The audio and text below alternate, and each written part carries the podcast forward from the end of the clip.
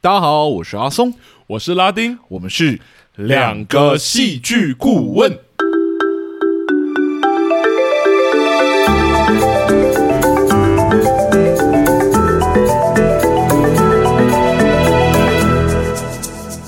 哟，谢谢大家回来收听我们的节目，欢迎大家回来，。哇，第九季了 快要迈向我们一百集了。对对对对对，希望我们一百集之前都还活着。 最近真的忙到有一点，哎、我上一周整个忙到就是，我觉得我快要中风了，你知道吗？ 你在忙什么？虽然我知道，但我帮我们听众问一下。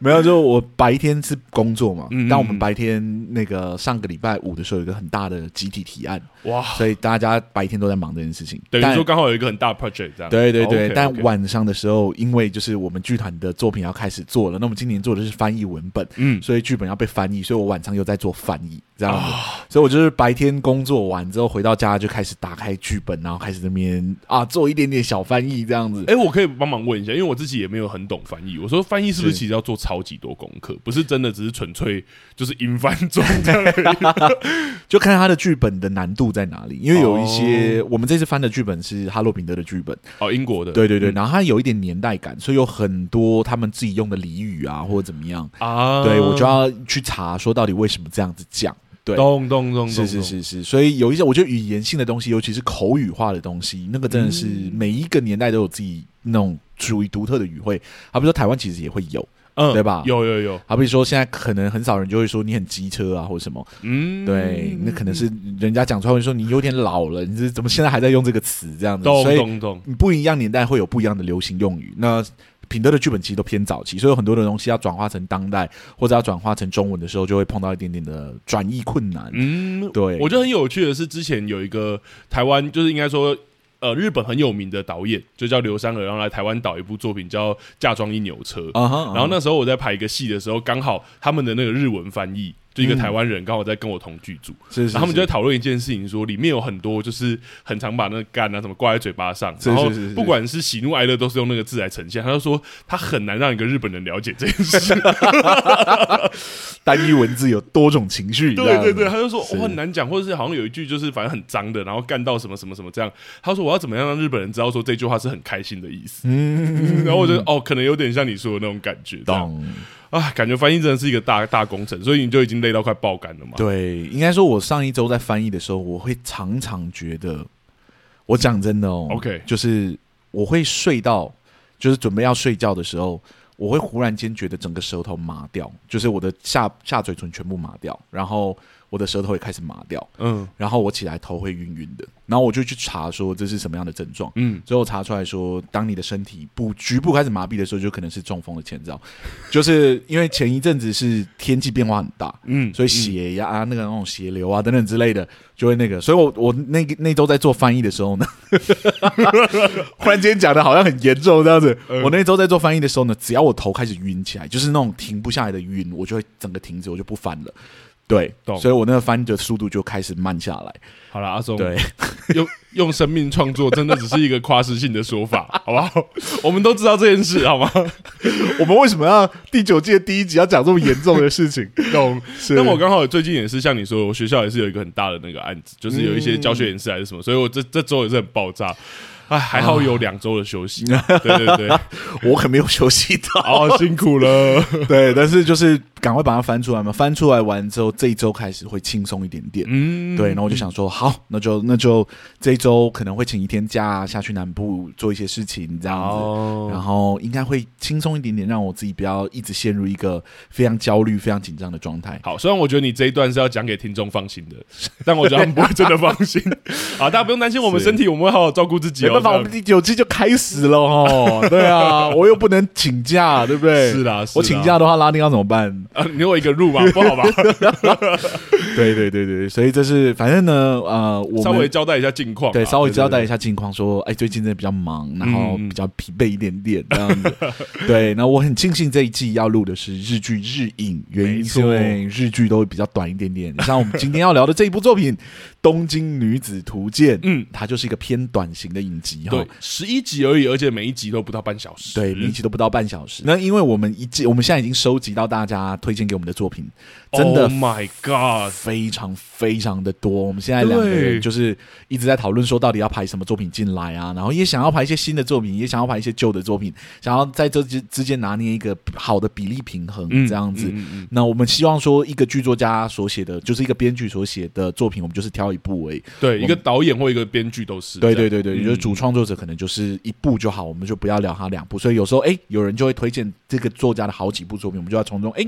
去想一下，说要挑什么作品这样子。好比说四肢愈合 对四肢愈合的作品啊，他其实有很多作品，但我最想看的真的是《小偷家族》，哦，OK，对对对因为我知道他成名的很多啦，我自己想看的真的也很多，什么《幻之光》啊， 他不是碧海海参成啊，他不是成名的，他最近就要出一部新的，嗯，嗯而且合，嗯作的就是安藤樱。嗯对我知道那对一部，对对啊，对啊但我不知道他什么时候上，所以我现在有点纠结，说我到底要看《小偷家族》还是我要看另外一部？懂，所以大家不用再紧张，呃，应该说是啊大家也体谅我们一下，连我们自己都很纠结。 就十集而已嘛，每一季都是这个样子。大家推一没堆，错我们真的从中只能选出一些我们觉得，哎，让这一季，哎，喜剧啊，写实剧啊，然后嗯传统的啊，不传统的、不同的的，风格啊，对甚对至会不会有对动画，搞我们都不知道啊。是是，对啊我们希望多少，哎。要让它多元化的聊它，可能对我们来说，对我们的节目的听众来说，也会比较有参考价值一对啊没点。错如哦，果我们全部都聊爱情，你就会一直咀嚼到爱情的就是戏剧结构，你也可能后面你就会听腻了，就是啊，懂懂怎么？讲爱情都长一样这样啊，嗯就是爱最大，爱不最大，懂爱最 大，爱不最大。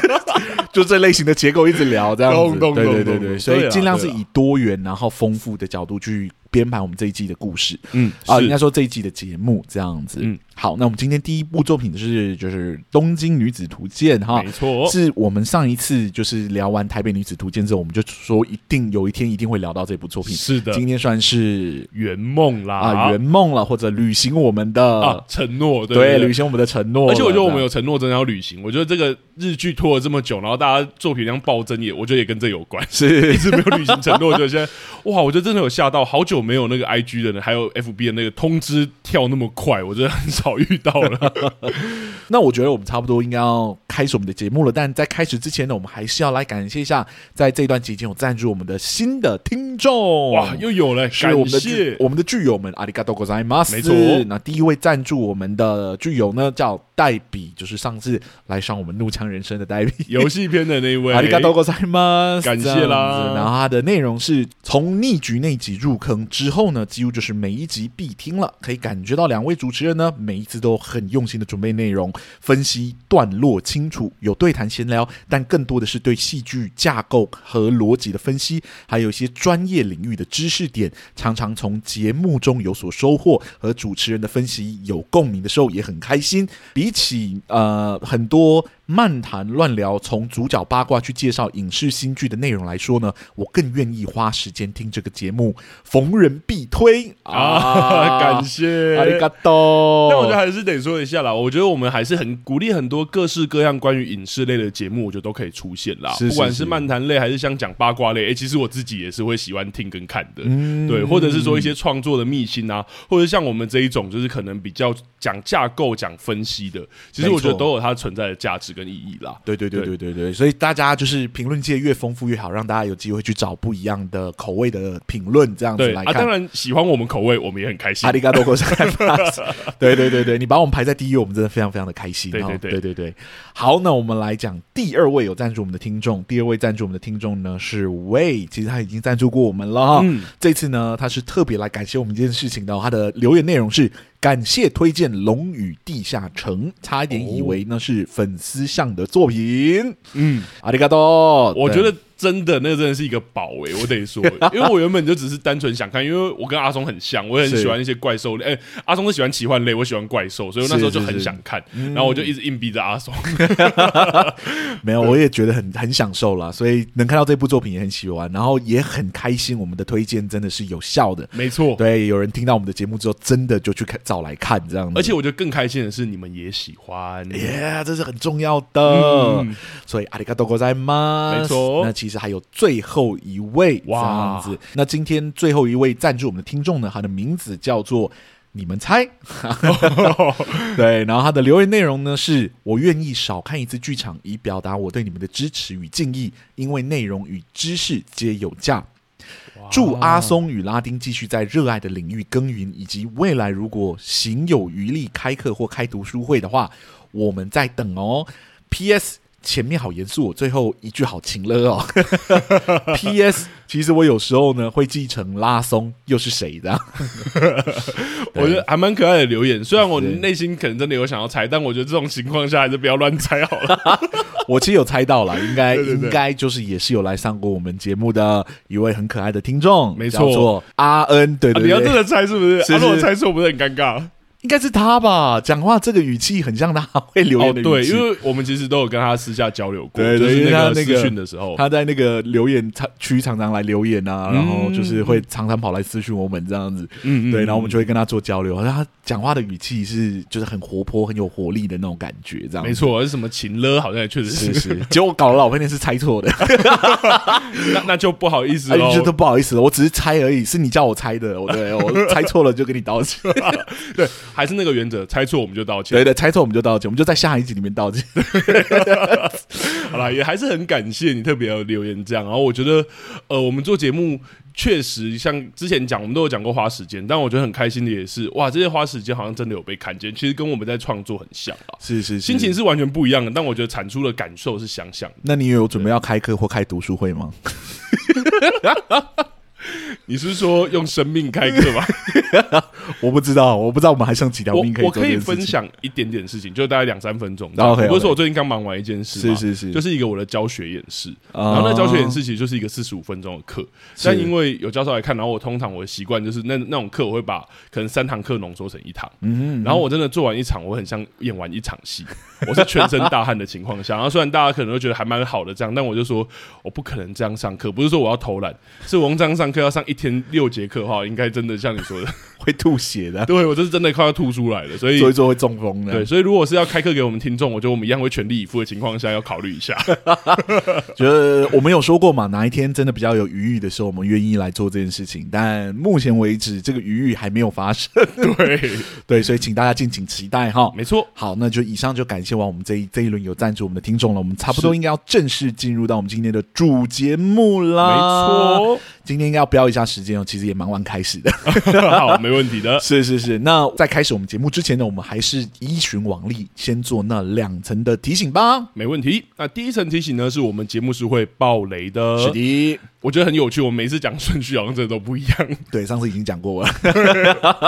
好，所以我们在讲今天的《东京女子图鉴》的时候，我们还是会把剧情所有都讲出来，包含里面发生的事情啊、转折啊等等都会讲。所以如果你很在意的话，你可以先去把这部剧也不长，把它先看完，再来追我们节目。是的，那第二层提醒呢，就是我们的节目是主观的，哈没错所以嗯因为一个剧里面可以拉出可能上百种观点，嗯我们这一次录，因为录节目的关系，每一次只会选出三个我们觉得有兴趣聊的话题。是，所以，如果有聊到或没有聊到你喜欢的内容，或者聊出你有没有认同的内容都没有关系，这就是一个戏剧的分享会，嗯大家我们这边做一个友善的交流就好了哈。没错。好，那我们事不宜迟，我们这边就请拉丁来帮我们做一个很简单的《东京女子图鉴》的剧情简介吧。没问题。那《东京女子图鉴》呢，是二零一六年推出的日本都会电视剧。是的，那故事呢是讲述一个出身秋田县的女孩斋藤绫，让她到东京去打拼那二十年的生活的故事。那中间当然有发生很多，不管是她的一连串的爱情，还是事业的追寻探索，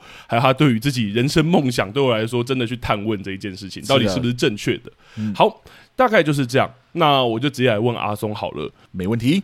我们之前聊台北女子图鉴的时候，我觉得我们请有说嗯从很多不一样的地方来聊。对，那我觉得今天在聊东京女子图鉴，我真的有感觉到说一些就是台北女子图鉴我困惑的地方，我觉得有被解惑了。啊哈，啊哈对，，那我觉得东京女子图鉴在各方面真的也有比较清楚许多。是那我不知道阿松对于这一部剧整体的感觉跟看法，其实我们也还没有跟听众说我们到底喜不喜 欢，所以我就先来问整体的感受吧。 OK OK。呃，老实说呢，日剧季的第一部作品聊的是《东京女子图鉴》，我觉得是蛮适合的，你不觉得吗？除了题材还有故事都很日本之外啊，我们也能透过这部作品认识到一些日本东京许多的地标，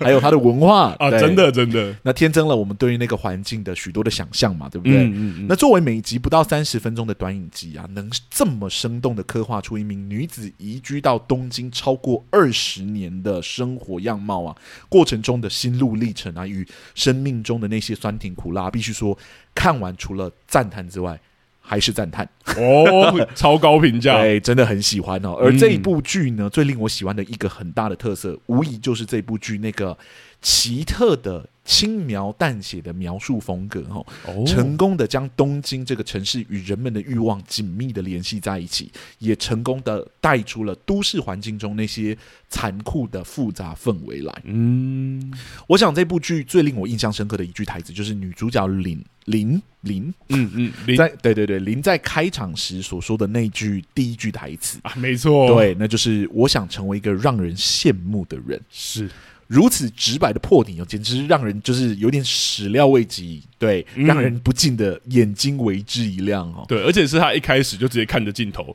就是那个跑马灯跑完就直接讲那一句，没哇，错，真的会让人有一种，哎，或许曾经在某个平凡的夜晚里面，我们其实好像也可能曾经流露过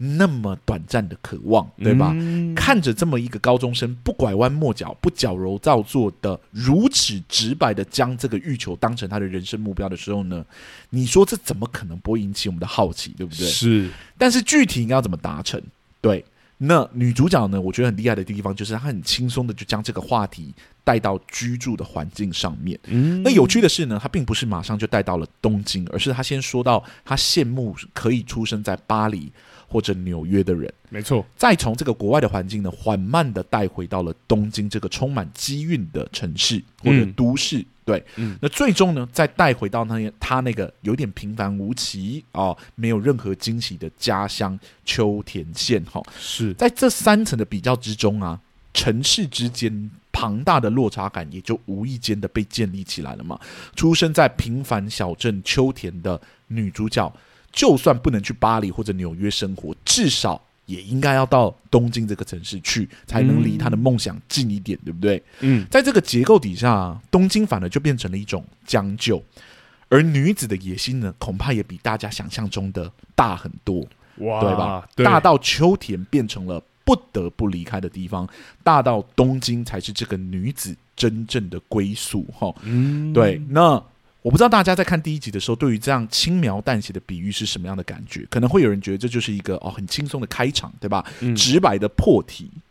对我来说呢，却是一个令人极度惊艳、暴力无比的呈现方式。哈，从描述上来看呢、秋田并没有什么太大的问题，对不对？嗯东京也不是什么有多么无可取代的华丽这样子，是只不过呢，在这个女子的欲望上面呢，权衡之后无可避免的就只能选择后者而已。嗯描述的越平淡越直白，两者的差距其实就会越明了，明了到即便是我们观众啊、哦，就是进入到角色所处的那个处境之中，从这两者之中要做选择的话。我们应该也可能会毫不犹豫的就选择东京这个城市，没你知错，道吗？这种暴力的诠释手法，真的让我有一种不寒而栗的感觉哦，好像在不知不觉中呢，我们的思想就被投放了毒药一样。嗯好像东京真的有什么神秘的力量吸引着我们，想要与女主角一同去探索一样。是对，而这个毒药呢，就是随着女主角来到东京居住之后呢，完全没有减弱，是不减反增了、哦，就是嗯越看越吸引人。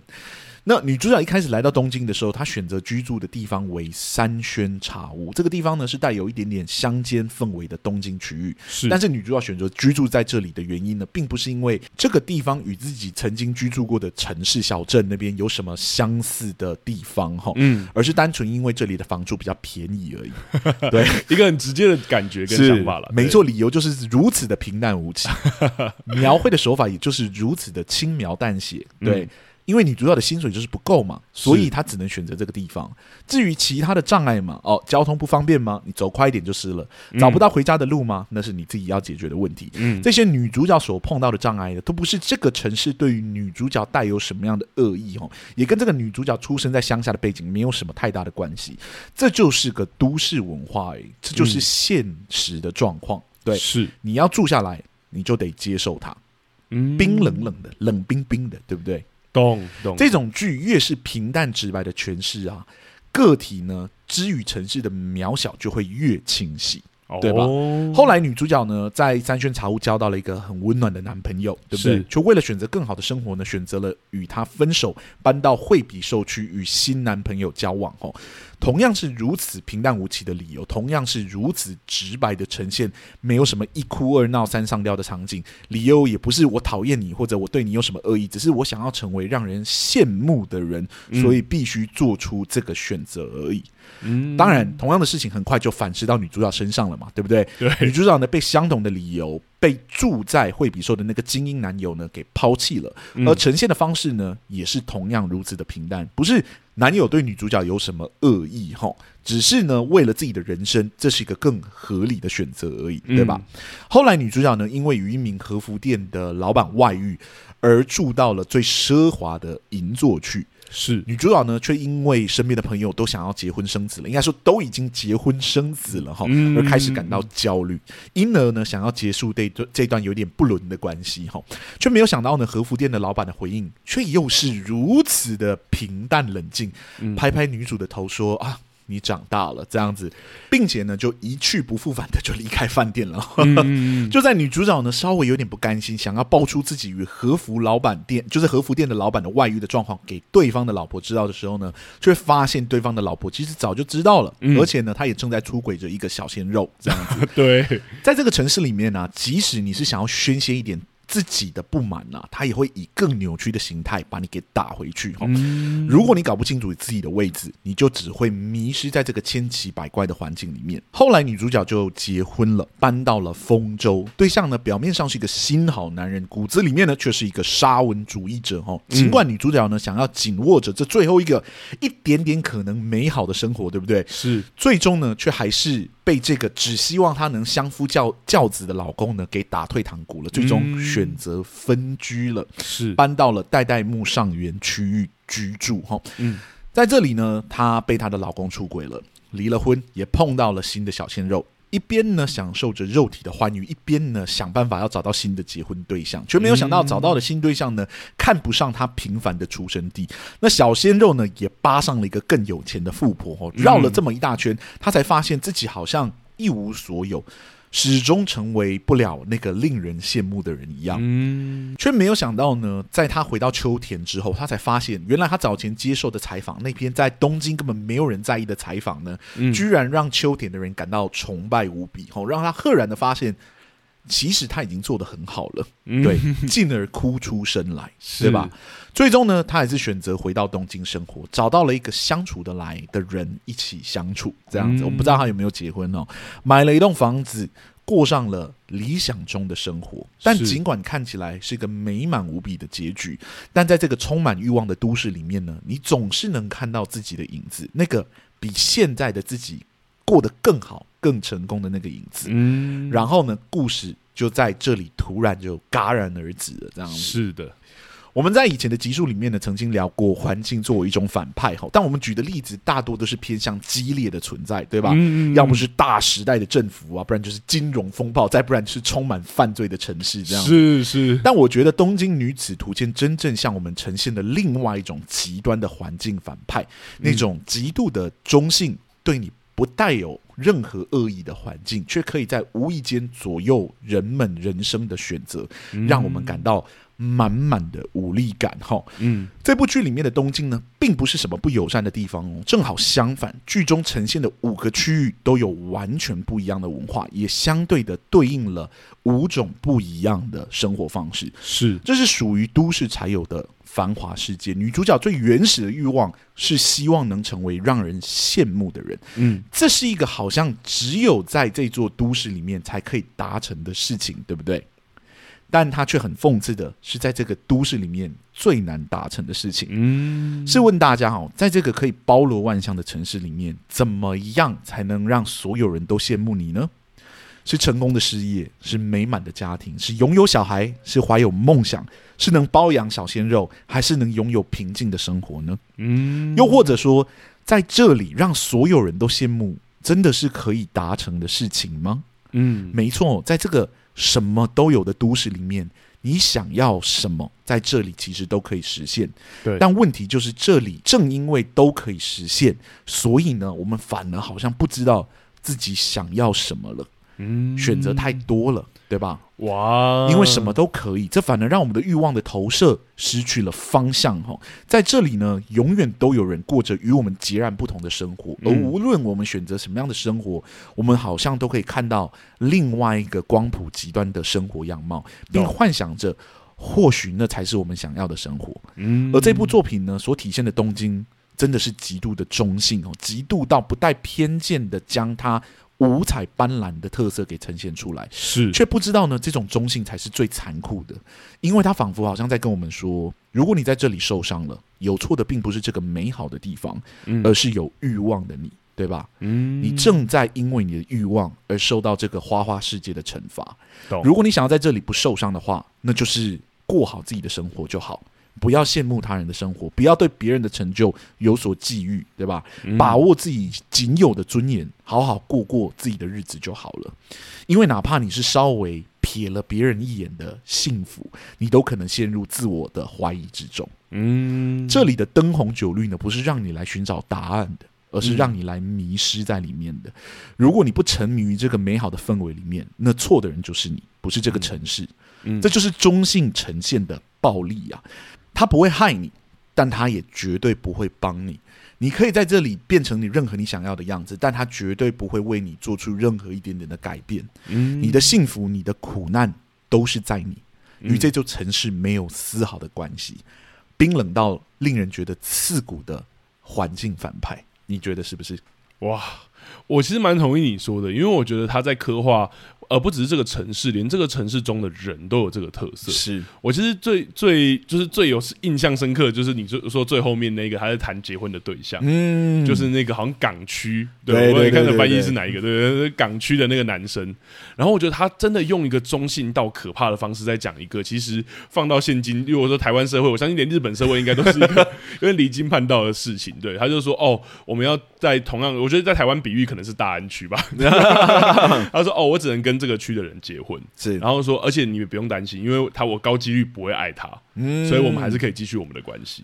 可是他用一种近乎，就是他不会说哦，真的平像淡无奇，没错，不会像轻描淡写，好像这不是一个什么奇怪的事情一样。对他没有用一种好像真的是我们在想象中呈现呃，就诠释渣男的那种语气。是，或者是去诠释说哦，他可能很扭曲或什么都没有，对对对，就真的是一对件很平常的事情。对，就是好像这是正常的。你对对这件事情有怀疑，其实是你的问题。对，就像你说的那个，就是女主角那时候摆出了一个表情，我反而那时候好像觉得说，我跟女主角好像才是有问题的 那个。对啊，他好比那小鲜肉也是啊，嗯就是小鲜肉他不是再次进去看到他朋友在那边，对，然后看到小鲜肉过来，对然后跟那女生扒在一起，他就本来想要上去理论，那小鲜肉手表一拿出来，你看这是他买给我的手表，是就这么一句话而已。他也没有在那边生气，他没有怎么样，只是看着他说：“这是连连买给我自己我都不会买的手表。”这样子，嗯嗯嗯默默的知道说这局他没有办法赢了，嗯，他也就离开了。只是说这个这个男生为什么可以这样子讲出这种话来？对这个城，市到底描绘出了什么样的风景？嗯，对，因为这里接受各式各样的人，人生百态在这里都会发生。你要接受别人长得跟你不一样，嗯你要接受别人跟你有不一样的生活，嗯，对你不能批判这件事情，因为在都市里面这是常态。啊，我觉得有一个，对嗯也还有一个很有印象深刻，就是你刚刚说的那一段，他去跟和服店的老板娘说，他就是是出轨那一件事情。是是那我其实觉得那个那个老板娘的反应是还好，因为我想说，呃我们看过《台北女子图鉴》，是是 知道嗯她可能在弄哪一段这样，啊对，所以我反而觉得很惊讶的是，她后来跟自己的那个，她下一个画面马上就切到她的上司，就女主角的上司，嗯嘲笑她说啊，就是你大惊小 怪，就人家早就有在跟小鲜肉约会，所以她当然不会觉得怎么样。嗯然后我觉得那时候我的那个 culture shock 比较像是说，哦，原来这很正常，是不对是大家都觉得没怎么样，所以而且大家都那老板娘就是知道是那老板娘就是、哦，我知道哦，然后就把它挂掉，然后就继续回去弄她的和服，这样 outside、嗯好像这个世界不会被任何东西给震撼一样。嗯，所有的东西在这里面发生，都是一种哦，发生了，好，好像在东京也没有怎么样这样子。是是对，是，然后哥吉拉出现的时候，哦，哥吉拉出现了，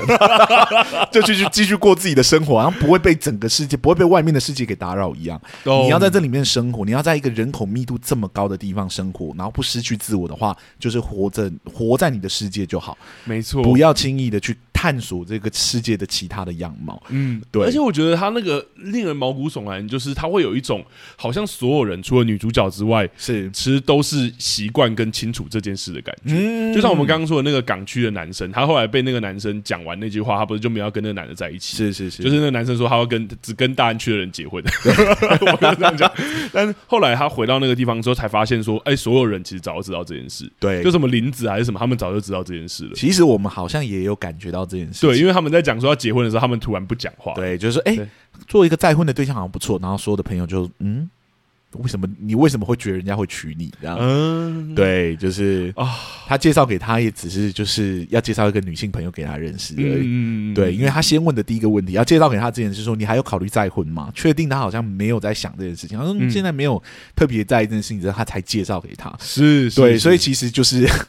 他在介绍给他的基前提基础，就是他觉得你没有想要再结婚了，或想要再婚了，才才介绍给对方。才介绍一个恋爱对象给你的对，感觉，殊不知这样他意会错了，这样子、嗯就他没有搞清楚自己的地位，没有搞清楚自己的状况。啊对，好有趣哦，真的。是，所以哎、诶这个地方包罗万象哦，包含有不同阶级的人也在这里面。嗯不要因为他包罗万象，你就觉得这里面没有阶级。懂，对，就是是存在的。我觉得他的轻描淡写对你对我们来说真的是另外一种，就是像你说的冷冰冰的感觉。是是是，它是一种冷冰，也不会说它到暴力，因为它太中性了。，对，就是所以你好像跟他抵抗，好像你稍微想要戳他一下都没有办法，因为他对太对庞对大了。对，就好像他一开始在找房子，我记得《台北女子图鉴》有类似的桥段，对，但对在这一部里面真的是轻描淡写到一个不行。是，对，他是就说，是哦，就是你的，那你的钱可能不够，你的月薪平均要到多少，你才有办法考虑这里的房子哦，嗯就这样，嗯嗯然后就没了，这样，对，对然后就哇，好厉害哦，是你还能怎么样呢？这样子，就有一种像你说的，真的有一种情绪没有地方可以出来，因为好像任何问题都是我的问题，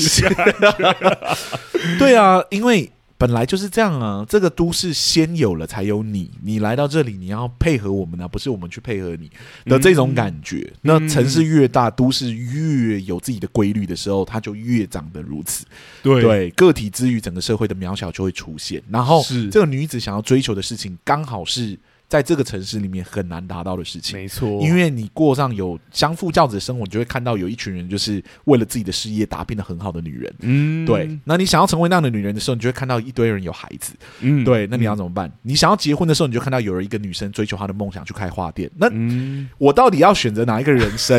才是让人羡慕的人生？是对是是，，嗯忽然这件事事情变得好难哦。殊不知，他那篇简简单的报道是他想要跟他朋友讲，朋友都不理的的嗯那篇报道，在他的乡下秋天里面，就变成大家说：“哦，你成功了，你真的成为了我们整个小镇都羡慕的人。”没错，这件事情，我觉得在看来，我们可能会觉得小感动，就是啊，嗯这个女生好像终于意识到说什么是重要，什么不是重要。但嗯在我看来，我有一种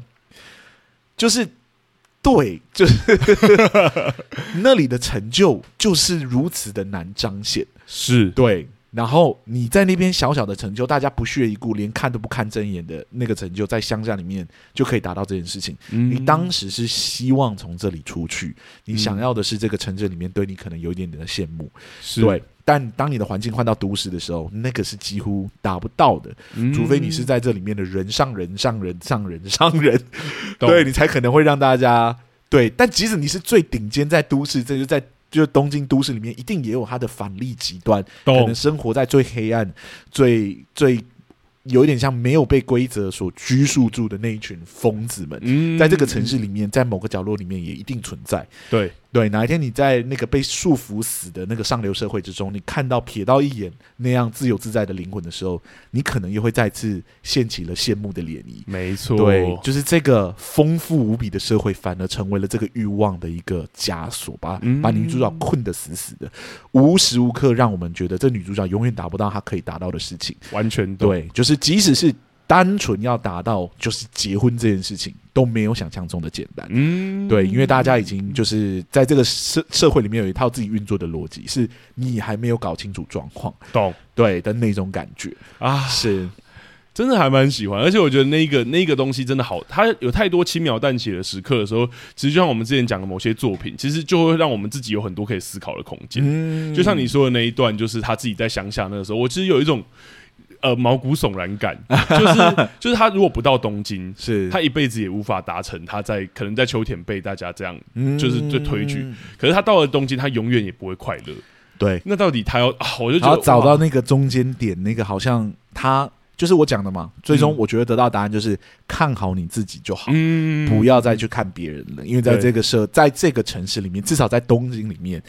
千奇百怪的人，你稍微瞥到任何人一眼，你都可能会对他们产生不一样的情感跟羡慕。我对觉得，我觉得我很喜欢的就是你说的那一段，就是他最后看到一个就是穿皮衣的女人，是虽然是他是自己是表演的， 对。然后他转头过来的那句台词是我真的是最爱的，他他就说干巴的 i k i m a s h o 就是我们一起加油：“嗯我吧。们一起加因油。”为他上一次有这样遇到一个女人的时候，他们转头过来是彼此在比较彼此的男朋友 吧？互相生气，对这对，样互相生气说：“哎，我男朋友比较帅，然后我男朋友这这社经地位比较高。”可是在那一次转过来的时候，就说：“那我们就一起加油吧，我们都有要追求的事情。对我觉得这算是一种和解，也算是到另外一个程度的成长，但也证实了，在这个城市里面，你终究还是会比下去。没嗯错，没办法，人的天性是如此。没错，对，虽然我很想说是这个女生本身的问题，但是嗯我必须说，城市其实也有它的问题在。嗯这种都市文化真的是一个很值得让大家去探讨，为什么很多人在都市里面会感到孤寂，会感到嗯孤单，其实跟这个环境很中性有关。懂你好像没办法真的去怪罪他什么，你没办法把他当成一个人去骂，对不对？嗯你可能会说小镇有一个小镇的文化、你可以说这个城市里面的人都喜欢什么，不喜欢什么。对，你在都市里面，你很难讲这件事情。就五花八门的人都聚对集到了这个城市，是是就像是很多人会说什么，就是不是有一个笑台湾的笑话，就是是说台北怎样怎样讲，就是你们台北人什么什么，然后说哎、我们台北人可能都高雄来的， 我们台北人可能都你们台中、高雄来的，你这样讲我们台北人，对啊，因为这边就是资源最多的地方嘛，嗯所以大家会往这边靠。所有人想要找机会的，想要往上爬的，想要怎么样的，都会觉得到都市是最快的，所以人口密集度就开始变高。没错，对，所有东西在这边办起来最快，嗯对，资源最多等等之类的，嗯嗯嗯最多管道、最多那个人脉等等这些都在是这。是是，你就会想要往这里面靠拢啊，然后就开始复杂起来，就开始像你说的，什么样的人都有，对什么样的文化好像在这里都有办法成立，跟都有机会成立没错，啊，哎，所以我就觉得这部作品的城市真的是好强，存在感好强、哦。我懂虽然你会我懂发现说，他跟台北女子图鉴，我虽然没有很想跟他 拿来跟台北女女子图鉴比， 但他也是会一直强调东京的各个场景跟地标。嗯，但我觉得他的特别之处就是，他不会去强调他跟他的乡乡下有什么不一样，嗯他只会一直的不断的去强调这个地标在这个城城市里面代表了什么意思。好比说，他一嗯直讲到的其中一个餐厅，他说三十岁以前在这里吃东西的人，就是可以就可以被说是幸福的女人。没错，他一直对这件事情一直赋予它价值，嗯对嗯嗯然后你就会想说，他在三十岁以前到底能不能在这个餐厅里面过上一次生日？是对，结果没有，没有，所以她是一个不幸福的 女人。至少在这座城市里面的定义是如此，但没错在外面的秋田的人绝对不会这样认为啊。嗯那是你来到这个都市之后，你才是听到这听到了这些话，开没始错对这些有不一样的价值观。嗯嗯嗯，对，好比说在在那个那个他第一个居住的地方三圈茶屋，三茶对，对对，三圈茶屋这边，他就他就形容里面非常非常多很有当地特色的地标，说对这是一个复古的城市。对，然后有很多居酒屋，有很多可以喝酒的对地，方。然后这些居酒屋里面有怎么样怎么样的特色啊，对有那种烧烤配红酒啊等等之类。哦，我好喜欢他的那个形容，他说这是一个亲，就是在东京里面，但是一个亲切的城市，对，一个亲切的小镇，你就会觉得啊、这个这个女生住在这里有一个氛围嗯在这样子。然后她为了要爬上去，她必须搬到惠比寿去。对对，就是那是一个精英所聚集的地方，那是很多年轻人、未来有为的年轻人都在那边这这样子。子对，然后她就看着她现任的男朋友说：“这种幸福在小镇也可以得到，我花费了这么大力气来这里，难道就是为了过上这种小镇也有的幸福吗？”她所有对于她人生的价值的扭曲，都跟城市地标有关。没错他在，定义很多的事情都跟这个城市里面的概念有关。嗯嗯像嗯说，嗯她形容她第一任男朋友就是植树，这叫植树嘛，有点忘了，就是那个，就是那个在嗯我记得三叫植树，对对对三轩茶屋里面那个男朋友，他看到她的笑容，他就说他拥有小镇般的笑容，嗯对他跟小镇一样温暖，这样是是，就是他会拿人来比喻成城市，或比喻成一个地标，你们觉得嗯很有趣这样子？对，对对对，我觉得他像你说的，真的那个存在感很强，而且我觉得那个人是直接对比到呃，他对于这个城市的感受，是是对，是，而且我觉得是他是女主女主角对于这个城市的感受，对，这是重要的，因为不是我们对于那个城市的刻板印象或者什么，是，是女主角在这里感受到什么，然后她觉得这里的人也很有那个感觉。嗯。我觉得这件事很蛮蛮对啊有趣的嗯刻画而且，他到不一样的区域，他都会讲不一样的话。好比是到了银座的时候，他就会觉得，当你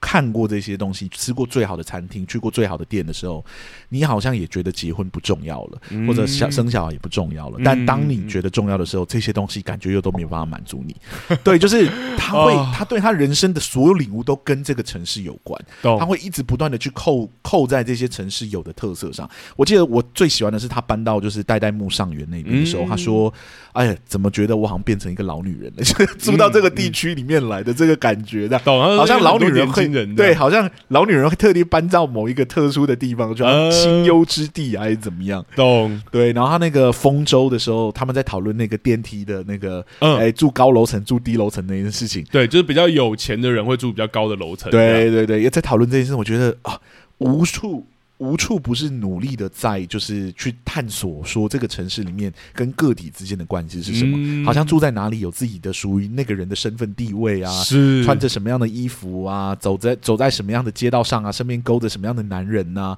与这个城市有关，懂。对，跟这个城市息息相关一样，紧密的相连。我觉得那个也许也是真的是东京那个城市很有趣的特色，然后被被有被这个创作者捕捉到。是是是，因为其实是我们在在看一些资料的时候，就会有人说，哎、真的住过东京的，你其实会懂他在讲什么。啊，就真的好像不同区的人，例如说，他就说哪一个区的人真的是年轻人会穿很年轻的打扮，会穿热是是裤，是然后会围什么围巾这样。然后你到不同区，你可能真的会感觉到哪一个城市这样。我觉得哇，他真的有抓到这个东西，并且把它运用在剧情中，我觉得这是对对最可怕的。好喜欢，我好喜欢那些台词。大家应该知道我有多喜欢那种特别的台词。懂懂，对，就是懂，你很清楚的去捕捕捉到某一个区域很特别的人的说话方式。嗯好比这个角色对于城市是有执念的，他所有的讲出来的台词基本上都多少会扣在城市上面没。错，那稍微呛呛一下台北女子读 者，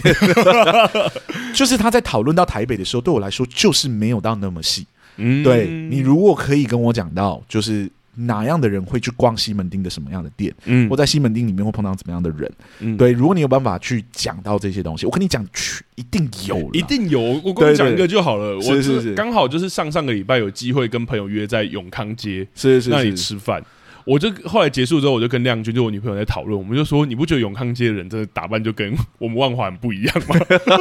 他说，对，你就真的随随便便，哪怕是上班族，也有一个永康街的上班族的模板，是，哪怕是就是年轻人，也有一个永康街年轻人的模板，嗯跟万华的打扮就是很不一样啊。对对一对，定对有，对一定有的。是是是，他就是他就是刻板呢、嗯对你看到了什么，你觉得是什么，那是嗯那就是一种刻板化。但当刻板有一定程度的细节的时候，你就会被他说服。懂，对，就你不会只是说哦，台北就是怎么样，然后台南就是怎么样，你是说台北永康区的什么什么什么什么怎么怎么样，把你的观察讲出来，然后很扣合在你的剧情上面，你就会知道说这个角色个人的领悟跟体悟是这个没样子。错，我觉得在《台北女子图鉴》其实有类似的台词，但被反而被是被大家骂翻的原对，因，就像你说，那个细节不太够。不太够就你可能单纯只是讲说，哦，没台北的女人很利落这件事情，大家就是真的觉得她就是单纯的刻板而已， 可能就可以细节更多一点啦。对对对对对对，所以我说扣回到地标这件事情上，如果你想要嗯跟这个城市产生连接的话，这些台词是几乎要非常精雕细琢的，要到《嗯，东京女子图鉴》这么细微的话，我觉得才会算成功。没错，才会算搬运成功。第一个特色就是东京这一块，嗯，对吧？东京置换成台北这块才会成地功。点这一块才会成功。好，那我们来聊一下《东京女子图鉴》中的女子的部分。好了，哦，嗯，你是哦什么事情你要讲？对，，我就说所以哦，终于要问我了。是是是是， 我有点好奇，就是说拉丁，你觉得就是对于领领领 嗯，这个嗯女子的成长，就是从乡下搬到东京的这个女子成长，她的历程如何？你有没有觉得在女子这块有没有什么特别值得跟我们听众分享的地方？好，我先说哦，嗯，这大概是我们节目有史以来我觉得最难准备的一集了。 有那么夸张？可能对我自己来说吧，但我还是要先讲啦。对比是之前聊过的《台北女子图鉴》啊，我觉得这部作品不论是在塑造东京的整体氛围啊，嗯哼，还有处理图鉴的特殊手法，这我们等一下可能会聊到。啊哈我觉得这两件事情都非常的到位。嗯但说到刚刚阿松你问我的那个女子，我觉得就让我卡关非常的久。为什么？好看这部作品的过程哦，我来解释一下。我一直有一个困惑，那就是女主角，也就是斋藤绫的旅程，对我来说到底是什么啊？嗯我一直在想这件事情，或者用我们节目常讲的说法来形容的话，就是女主角斋藤绫在故事中到底有没有成长？哦我思考过后，我发现我真的很难很单纯的结有一个单纯的结论。如果说有的话，那斋藤绫的成长到底是什么啊？整部影集到最后，他对于影集开头的那个目标，也就是你刚刚提过那个很深刻的要成为备受人羡慕的人这件事情，有什么整体的理解或改变吗？但如果说他真的没有成长，但斋藤绫在每一个人生阶段又都有自己的追求跟体悟，要因为这样就说这个角色没有成长，真的是连我自己都觉得说不过去。嗯可是我就一直卡在这个问题卡很久。那苦恼的时候呢，我其实就有跟阿松讨论的。 ，OK，那他的一句话真的就有点点醒我，觉得还蛮关键的。他说：“哎、拉丁，你是不是太用英雄旅程的结构来看这个故事了？”啊，我觉得这一句话真的是让我有点豁然开朗，也终于知道为什么我感性上对于这部作品感到喜欢，其实蛮喜欢的，但理性上却一直觉得哪里怪怪的。是更重要的是，我因为破除了对英雄旅程这件事的执着，更能感觉到创作者精心设计的那个结构跟手法。所以我就来说说这个结构跟手法，我把它称之为永恒追逐型的角色目标。我 永恒这，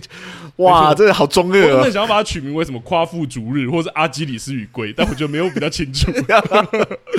好，我来说明一下哦，《东京女子图鉴》作为一部十一集，每一集不到半小时左右的影集，要去讲述斋藤绫横跨二十年的东京追寻之旅，不得不说真的蛮挑战的。嗯，如此大跨度的故事要在如此小篇幅里面去呈现，要不就是呈现的很发散，让人抓不到重点；要不就是太过紧凑了，反而让人感觉不到时间大跨度的必要性。嗯，那《东京女子图鉴》的策略是非常有趣，他就选择聚焦嘛，开门见山，第一集开头的第一个画面的第一句话就揭露女主角全剧最大也是唯一的目标。啊哈，要成为备受人羡慕的人，史对，那创作者用一个场景就定到就定掉了女主角斋藤绫的角色目标哦，这让这部篇幅有限的作品其实快速抓到了自己的重点。但是，嗯我认为《东京女子图鉴》厉害的不是让这一句话成为女主角踏上东京之旅的基础这么简单而已，嗯哼，而是把这句话变成一个魔咒，延续女主角长达二十年的苦苦追寻。嗯因此，我才把它称作永恒追逐型的角色目标。哦，解释之前哈，我先问我们具有一个问题，就解释这个结构之前，成为一个备受人羡慕的人呢，到底是一个明确还是不明确的角色目标？我我要回答吗？不用不用不用。但我说，我觉得有点难回答啦，或者我们应该说，在某一些条件下，它其实非常明确。是例如设定了主词的状态，好比说身份、性别、所在地、年龄等条件。好比某某国中的学生要成为一个备受人羡慕的人，好像就比较开比一开始更明确一点了吧？但如果跟动某些条件，就会有所不同嘛。例如一所国中啊，男同学跟女同学啊，或者是七年级的新鲜人跟九年级面临会考的学长姐啊，因为最近刚好会考季，我们应景一下，可能备受人羡慕这件事都会不一样，它会随着是年龄、状态、年纪也跟着改变。没错吼，所谓的永恒追逐型的角色目标，指的就是角色的目标会随自己的状态改变而改变。好比成为一个好人啊，成为一个好的朋友啊，嗯成为一个好的恋人。而且时空背景不同，角色势必又要开始他新的追逐。是，到了下一个阶段，要成为一个好的朋友，要做的事可能又不一样了嘛。嗯因此，这样的结构呢，除非到角色都死亡或者主动放弃目标，否则这样的追逐将永无止境。你的意思说是没有终点的那种感觉？没错，，没错，而且会对一直改变，永远都有。是举个例子来说，像是呃中国的电影《海阔天空》是我很喜欢的一部电影。嗯那中国是翻《中国合伙人》啊啦，如果大家想看的话，哦嗯对角色的目标是要当一个好的朋友，当彼此的好朋友。要知道，会影响朋友的因素实在太多了，嗯年纪、工作、社经地位，而且状态不同，面临的考验也不一样。所以，在这个故事里面，角色到整个剧本的结尾都一直在追寻这件事，而且有时候达成，有时候又没有达成。对这个结构的优点呢，便是随着角色的目标，随着状态浮动，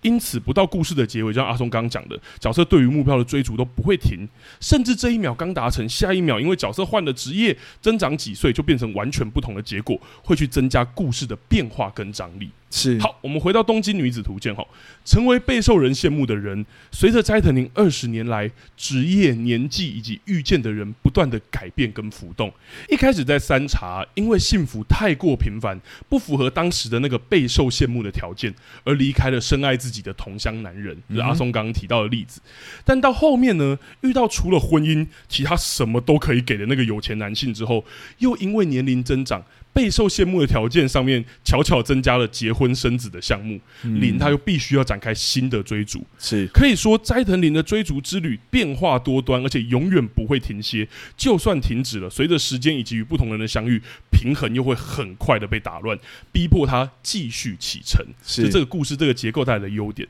但是这个结构其实还有另外的经验之处哦。嗯哼让我把话题拉回一开始的斋藤林成长之旅好了。 ，OK，老调重弹一下，没有成长的角色其实很容易不讨喜嘛。我们有是讲过，让观众觉得旅程没有意义，但斋藤林却不会给我们这种感觉，是为什么呢？原因就是这个结构除了回到英雄旅程，让角色重新审视自己、了解自己的想要跟需要，获得成长以外，其实永恒追逐的角色目标更可以有其他的结论，是那便是不去强调成长，而是强调追逐本身。嗯，斋藤林历经二十年的苦苦追寻过程里面，我们看到他的所有付出，甚至看见他回到家乡，发现自己家乡的人们对于自己羡慕的评价，留下了难以言喻的泪水。这些不断追逐的厚度，让我们实际感受到斋藤林追逐目标的决心跟努力。所以，当结尾斋藤林看到对街穿着那个华丽的衣裳的女子的时候，是他承认自己的嫉妒跟野心，并在心里说出“一起加油吧”这一句话。嗯哼对嗯哼是说给二十年来汲汲营营到此刻都不放弃的自己听的，也是说给荧幕前面所有心有欲望、渴望追求的人们听的。嗯因此，就算结尾他真的没有对于目标的改观或是成长，对于这个羡慕这件事情，他也只是承认嫉妒这件事情而已。但我们也不会因此觉得，或是我们也不会因此讨厌如此勇敢追逐并为之付出巨大努力的斋藤林。懂这是我觉得很厉害的一点，也是很多人会说，明明斋藤绫这样的角色好像没有什么魅力，她就是一个很自私的女 人。但其实看完整体，因为我们参与了她二十年苦苦追逐的那个人生，你并不会觉得这个角色不讨喜。是对是我觉得这是厉害的地方，也是他用这个永恒追逐型的结构，居然不是把重点放在成长，因为我觉得我可能英雄旅程看太多了， 所以我一直很期待说，诶、他应该要觉得这个羡慕不应该是追逐羡慕吧，他应该是要追逐其他的东西，或是对于羡慕这个事情有点改观。但最后我还是会喜欢这个角色，是因为他追逐的努力所付出的那一些努力跟过程是完全观众都有在参与的，是所以我觉得他也很清楚想要什么，他也从来没有放弃过这个追逐，所以我觉得才会让我有这样的丰厚的感受。没错。我觉得英雄旅程的重点是改变嘛，嗯我觉得当然那个斋藤林这个角色是有改变的，没错，但我觉得他的原型比较像是某种想要实现野心的角色。没错，对，没那错。通常想要实践野心的人，通常都会有他比较不好的那 一面给观众，因为野心通常不是一个，通常要牺牲掉很多人啊，嗯通常要付出很多的努力啊，通常要经历过很多的磨难。通常要有很多决断或是切断的决心。是是是是是，所以在看他的故事，不能看是一个好人在努力追求他的目标的角色，而是嗯嗯比较偏向是一个角色如何去克服他自己的野心，或者说有一点像去满足他的野心。但我觉得这个故事很有趣的地方就是，那个女主角的野心确实在她年龄的不同阶段里面会产生不一样的形态。没错。对你好像永远不知道她最终有没有追求到她想要追求的那个东西。嗯，嗯嗯对，就好像她就像你讲的永恒的追逐那种感觉。对，而且我觉得，因为我们对之前节目有常提到这个，我在跟阿松聊的时候也有聊到，就是我们常会提说，英雄旅程里面有角色的想要跟需要，是是是，但在是斋藤林身上，好像他永远都在追逐他想要，对而那个需要好像也没有那么重要，对我来说啦。是是是是对对对是，他的需要跟他的想要在这个界限里面是很模糊。没。错，没错。，对他好像最终不会得到一个什么最终的答案或怎么样。嗯，我个人非常喜欢这个角色的原因，是因为我觉得有野心的女主角目前在市面上就是不够的，对，就是偏少的。大家想到野心都还是想到男生居多。那我不知道说这个跟性别的天生有没有什么，你知道吗？生物生理上有没有什么关系？懂，因为我们之前聊那个迪士尼公主跟王子的时候，也有聊过。对对对对对，但我个人觉得这样的女女主角被写出来是好的，而且没错，大家不去畏惧女生有野心这件事情。其实我们当时在聊就是《台北女子图鉴》的时候，其实就聊到这件事 情，就是我们就不太理解为什么创作者好像有一个不安的因。不安的躁动，好像有点担心，说女主角林一有山嗯，对展现出她的野心，展现展现出她的野望是不好的，或者懂说需要被解释或需要被怜悯的。懂，或者对他他很决绝的时候，可是创作者还是要给他一个很很温柔的、很温很有温情的怜悯这样对，或对情对感。对所以我们对那时候说，其实他如果目标是够明确，他真的就去追逐就好了。是因为就是我们需要这样的角色，我们需要看到女生有野心是不需要道歉的。懂，对，当然她过程中做的很多的选择，可能不是所有人在道德观上可以接受的事情。嗯嗯，但嗯在看这种角色的时候，你就不会那么在意这件事情。没错，就要不然，好比说你想要写一个有一点像是呃想要获取胜利的勇士，嗯，对，嗯嗯那过程中一定会有杀人啊，一定会有战争啊、嗯嗯嗯等等之类的。但你因为你在观赏这个角色的野心的展现，是，所以这些道德的门槛啊、底线这些东西都不会是观观众最在意的事情。没错，观众在意的是你有没有遵循着你的行、你的野心在行动，嗯你这角色有没有有一个一贯的逻辑或者一贯可以被大家理解的方式去观看？懂？我们想要看到的是可以被相信的人类，嗯对一个存在于现实社会中我们可以想象中的人类。对对，那为了自己野心付出行动的角色，通常不会真的被讨厌，嗯因为你知道他的最终目的是什么。对，我我他的得跟对嗯对对，你说，你我说我得跟大家说哈，我为了要写这个今天的节目，我甚至有史以来第一次我重看 了这一部，对，因为我觉得我一开始太卡在那个对于英雄旅程先入为主了，是是但是，看到是后来是我发觉就是。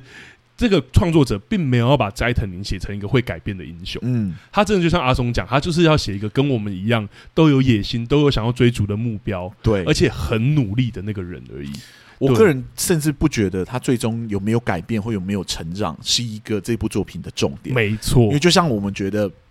哦，他好像回到乡下，好像领悟到什么，回到市区之后呢，最后嗯，就是他又看到他自己的影子在这个城市里面，好像过着比他更好的生活的对，时有候。一只他狗啊，有一个很好的男对人啊，对对对，他又陷起了那个嫉妒之心，那个东西是。嗯，如果我们要用比较负面的词来讲的话，就是人类在这个社会之中可能会陷入的一个无间地狱，你有点是走不出来。那个羡慕、那个有点嫉妒的个性，是人们与生俱来会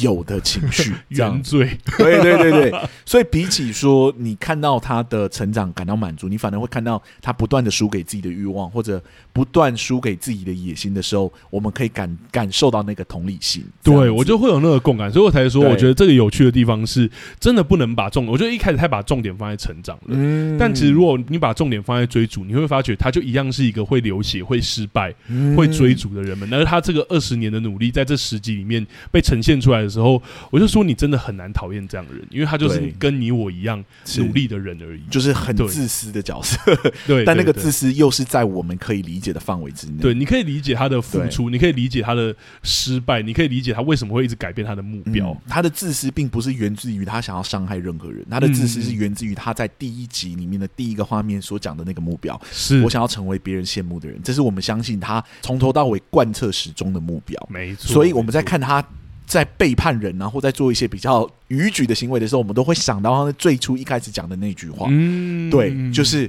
哦，这是他实现这个目标的其中一个方式。懂，对，即使他在过程中有伤害到人了，我们好像也不能说我们不理解他为什么要这样做。好好像他只是单纯的想要伤害那个人而已，是嗯他在追寻他最原始的那个欲望。而我觉得这个东西在女性的角色上，就像我们讲迪士尼那集嘛，就是女性的角色就是被迫要提倡美 德，真善但美，对，嗯但对我来说，我就会觉得。可以，就是女性角色可以提倡美德，但有没有办法女性角色也去提倡这种属于啊、比较偏野望的是那种是野是心这样子？企图野心对对等对等对的，对对，所以我个人是很喜欢这个女主角在这个剧中被塑造的形象，嗯她不为不会为了自己嗯的选择做道歉这件事情，也不会一直辩解自己的选择其实有她自己的苦衷，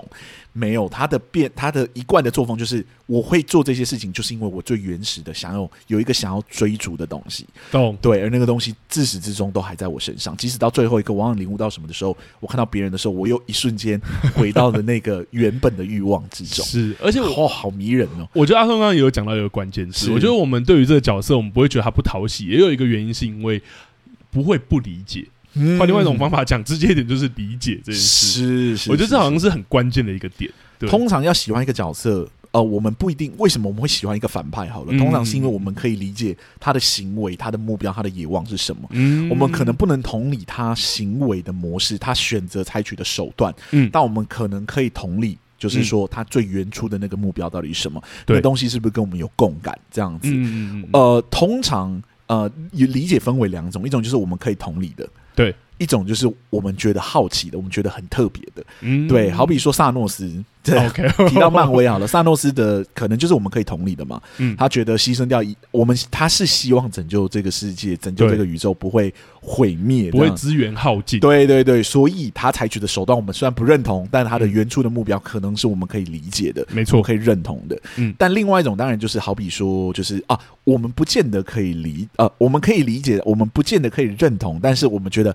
很奇特的。对，很好奇的。对，好比说蝙蝠侠中的小丑，啊对吧？就是那个黑暗三呃黑暗骑士三部曲中第二部曲中的希斯莱杰的，希斯莱杰的小丑，哇我们觉得那个混乱很奇怪，嗯，我们觉得那个东西是我们日常生活中不会看到的疯狂，是对。但是因为那个疯狂很特别。很稀少可以被看见，而在嗯这部作品中，我们好像又可以理解的时候，这种角色又会吸引我们去想要认识他，没错想要透过那个角色的光谱来认识所谓的疯狂到底是什么。对，而且在剧中里面，他描述那个疯狂的方式太迷人了。对对对对，每个人对心中都有呈现那个疯狂，是是，而他只是挑起每个人心中的疯狂而已。对哇，我好们迷人！我对们，不见得会认同这样的目标，但我们嗯在戏剧中看到的时候，就会觉得好特别 哦。对，而且我觉得我讲一个反例好了，阿松刚刚讲的是正例嘛，是我讲一是个是反例是说，大家应该有看过很多那一种正反对抗的作品。是是是然后反而，因为我们理解反派，然后我们反而会觉得说，哎、这个反派才比较像好人，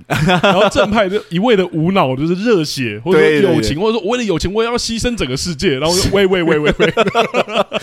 对对对，你可能要顾全一下大局，你知道吗？对，然后我们就说，我不能理解你为什么会有这个想法，为什么会有为了一个小朋友或者为了一个你的好朋友可以牺牲整个世界这一件事情。是是，但是我们是不能理解，而且我说的是不是不能理解这一件事本身，而是你呈现出来的让我们不理解角色为什么这么做。对，好像没办法通到我们的就是理性的概念解读之中，对对对就很难产生任何感性的共情。对，这样然后我子们就会觉得你是不是没想 清楚，而你是不是是有点无脑了？我们常提到这个词，对对对对我我们之前在说呃戏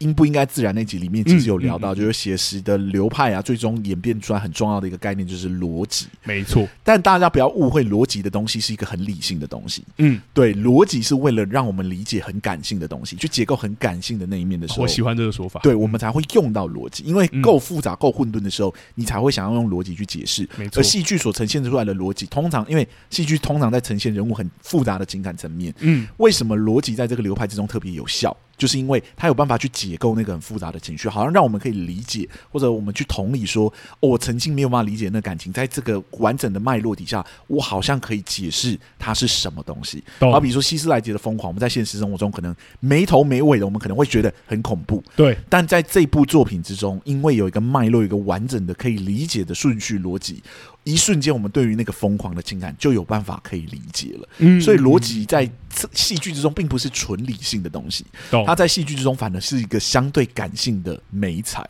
嗯对，所以以其实我们常常说，为什么要牺牲一个人去，就是有点像是牺牲全世界来拯救一个人的时候，那个是在逻辑上我们没办法情感认同的。没错，对，并不是说我们不知道说他为什么要这样做哦，就是爱他的小孩嘛，或爱他的，嗯所以他愿意牺牲整个世界。可那个脉络还没有累积起来，还没有办法充分说服我，他的逻辑脉络没有办法让我深刻的理解到这件事情的时候，我们可能就不会接受这个解释。嗯，我我讲对一个深刻的正个正的例子啊，啊哈就是我不会爆雷啦，所以大家不要紧张。就是如果你还没有看过《最后生还者》这一部剧的话，嗯嗯或是电玩的话，你可以去看一下。刚刚阿松讲的那个，他给了很明确的逻辑顺序，是是，让你想，相信角色最后能做的那一个很有争议的行为。没错，你可以去看，就大家可以有兴趣可以去看一下。我们说的逻辑的那个东西，我就不会不 理解，我完全可以理解，因为他有给很足够的一步一步，像阿松刚刚讲逻辑的线索跟推论，然后最后串在一起给出那个答案。嗯，对，但我们很多时候看到的是创作者好像觉得，哎、这蛮理所当然 的，啊，就给出给你，然后我就说没有没 有没有，没没没，我还没我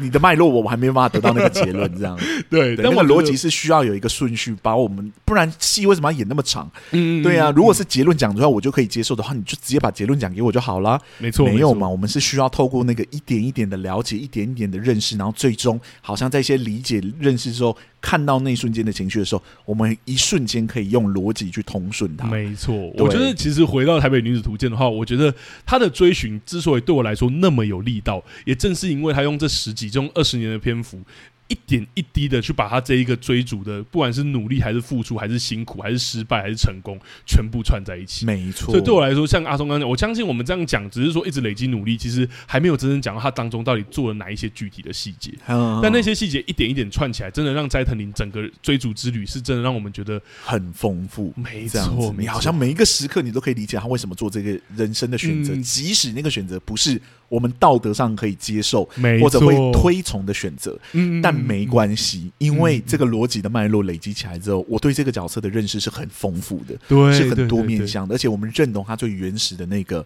就是他的目标，就对对是对对对，想要要成为不一样的人。嗯那莎士比亚虽然这好像被研究出来说这不是莎士比亚说 的，所以我们可以找到别的， 别可能别人说过这句话，但这句话嗯嗯我觉得蛮认同。他说想要成为不平凡。嗯是最平凡不过的事情，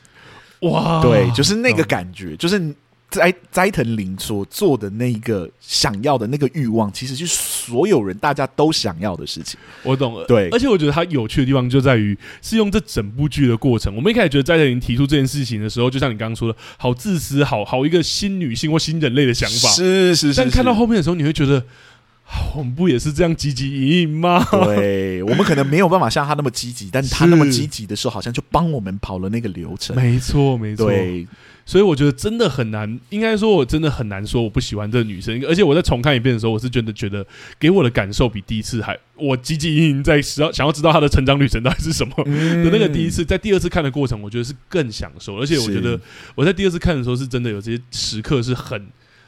啊，很很触动的，像是像那个他回到故乡看那个杂志的时候，嗯，我就觉得哦，那不是一个后悔的泪水或者什么，我自己的解读啦，是是我觉是得是是，那是真的，他追寻了那么久，然后突然好像发现已经实现了，好像已经实现了，但是滴下那泪水的时候，觉得说，可是为什么在东京没有办法实现，或什么之类很复杂的感觉，嗯，我觉得就是那个日剧里面才会有的那种很丰富的复杂情绪的场景，这样是是有好几是种是解是读的方式。这对样，对对对，然后我就觉得对哇，真的这个角色好复杂又立体、哦。我相信我们之后聊其他日剧作品也会聊到这个，因为我觉得这已经是好几部日剧作品给我的感受。就像你刚刚说的，嗯，角色真的到某一刻，你都会觉得他多元又丰富。对，对，不管是好人还是坏人哦，都是没。错没对错对。对啊，而且啊，又是就是女性角色去展现野望这件事情，我觉得这个真的很特 别。我懂我懂，对而且对我觉得对这是我们在迪士尼那一集已经聊过这件事情的稀有度了。对对对，它是稀有的，嗯嗯对，嗯因为我们对女性的想象还是偏向温柔的，但没错，嗯女性是可以有野望的，女性是可以有就是属于这大家可能认为比较负面的想法，因为大家都是人类嘛，对对而且而且你从这部剧的评价就可以知道，这样的角色、这样的故事一样是吸引人跟有魅力的。没错。好，我觉得差不多了，这 个聊女子差不多了哈，对，嗯我们对啊来对聊《东京女子图鉴》的图鉴吧，没问题。老实说，我没有看过呃《北京女子图鉴》，我也没看过《上海女子图鉴》，对，我真的不知道他们图针对“图鉴”这两个字的处理是什么。嗯，我个人真的觉得《东京女子图鉴》的“图鉴”是真的用的超好。嗯，对，就是这个导演手法，这个编剧手法，因为这也包含了编剧嘛。是这个编剧手法，我真的觉得太神了。嗯，对，嗯就是我们呃曾经讲过，不是曾经讲过，前面有讲过，就是都市的人是生活百态的，对，你要怎么让这些角色突然间被人观众所理解，或被观众所认知到他们的观点，但又不直接成为剧中的角色呢？嗯，对我觉得这个作品用了一个很厉害的手法，就是直接让它变成好像图鉴式的那种访谈的画面，就没是错角色会忽然间走一走，就忽然看着镜头，打破第四面墙，跟观众在讲话。嗯那个感觉很像在翻杂志的时候，你看到一个有一点像是人物的专访或专栏，然后那对个对人就对看着对镜头拍了一张照，然后就在照片上面讲了一些他想讲的话，这没样错子。没错。对，我觉得哦，你在问问我了吗？ 是啊，好好好，我来，我我我超级喜欢这个手法的，我得说。嗯然后我觉得它有趣的地方是，这些角色在讲话的时候，他真的很像是在介绍。嗯所以我觉得有时我一直在一开始很讶异的地方是，为什么这个手法我不会讨厌？嗯因为通常我们在知知道说，在编剧在写的时候，其实之前也有讲过，只要是交代性的台词，其实特别容易让人不耐烦。嗯因为我知道你要告诉我某些资讯，是或者是我真的你要告诉我啊，你就是要推动剧情嘛，又来了， 对。这时候告诉你说，哎、这边有一把手枪，等一下你就是要开枪嘛，或对者你要说对很危险这样。但我觉得这一些讯息，正因为好像真的就是贴合东京女子，然后图鉴，它其实也不一定跟真理林有关，嗯他们就是在讲他们想要讲的话，是，所以我觉得会打开一种，反而是给我一种呃小题大做的感觉。嗯就我们之前提过的手法，就是明明是真理林一个，呃，不不，真理林是另外一个角色，呃，斋藤林是这样的一个角色，但是因为这样的手法，反而让我思考整个东京女子的一些群像。我然倒后不觉得只有东京女子，因为有嗯很多男性的访谈。没错，然后我就对会像你说那个有一个都市感出来，对，就是你会觉得这里面的每一个人其对实都很特别，没错，，对，然后他们都会告诉你，在这个城市里面生活的一些很小很小的巧思，好比说。嗯她那个女子不是要去那个餐厅约会之前，她就对去买了衣服，然后那女生就说你要刷卡，你刷卡是要一次付清还是分期这样？嗯然后就说嗯刷卡好了，嗯还是分期好了这样。嗯，然后之后那个女生就是好分歧，然后她就在走走下楼梯的时候，那个女服务员在走下楼梯的时候就开始解释说，的分歧在东京里面到底是什么意思，这样子。嗯，对，然后你可能会越刷，然后你负债会越多，这样子，嗯，就为了一个虚荣等等之类，就开始做一个很简单对于刷卡这个行为的介绍，